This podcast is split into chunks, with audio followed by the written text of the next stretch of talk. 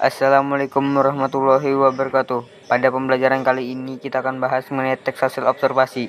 Yang pertama, ada pengertian hasil teks observasi adalah teks yang memberikan informasi secara umum mengenai sesuatu berdasarkan fakta dan hasil pengamatan. Secara hasil pengamatan atau yang bisa disebutkan hasil observasi dilakukan oleh si pengamat dan cara terjun langsung ke lapangan untuk mengetahui sebuah informasi yang ada Informasi ini bisa, bisa meliputi keadaan alam, lingkungan, hewan, dan tumbuhan, peristiwa kesenian, serta kebudayaan, ataupun hasil teks observasi, informatif, komunikatif, dan objektif.